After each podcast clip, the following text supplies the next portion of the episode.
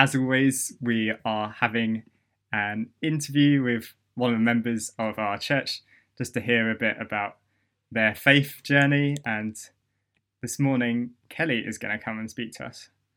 Um, so, yeah, Kellie, welcome. Thank you. Thanks for being willing to share your story with us. Um, Okay. so, have you always been part of the church? Uh, no, simple answer. I um, my family aren't religious, and so I have to talk a bit quieter. Um, uh, so I became a Christian when I was about eighteen. Um, but I did attend church briefly because of Brownies and Guides, which is kind of a Christian group when I was young. Um, but I didn't take it very seriously. I kind of went because I had to. Yeah, But yeah, 18 was probably the age that I became Christian. cool.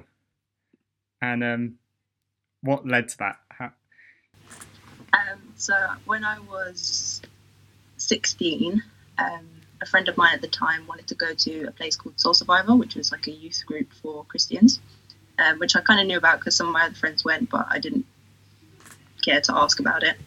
Um, so I went along with her, and then she stopped going, and I just kept going. And then I was invited to church, which was St. Peter's at the time, um, and then just continued from there. great. That's really cool. And um, what difference do you think knowing Jesus has made to your life, Kellie?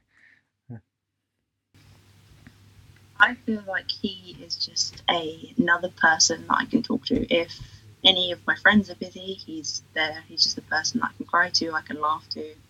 Um, but then I'm also very aware that I haven't finished my relationship with him. I've only been a Christian for like, what, six years. Um, I still have many questions, and I know that he'll be there to guide me. And we can't ever fully like comprehend his power, love, everything. So I'm still on the journey, and it's it's quite nice to still be on the journey with him. Excellent. Well, thank you so much for sharing, Kellie. And You're welcome. yeah, really encouraging to hear your story. Um, thanks.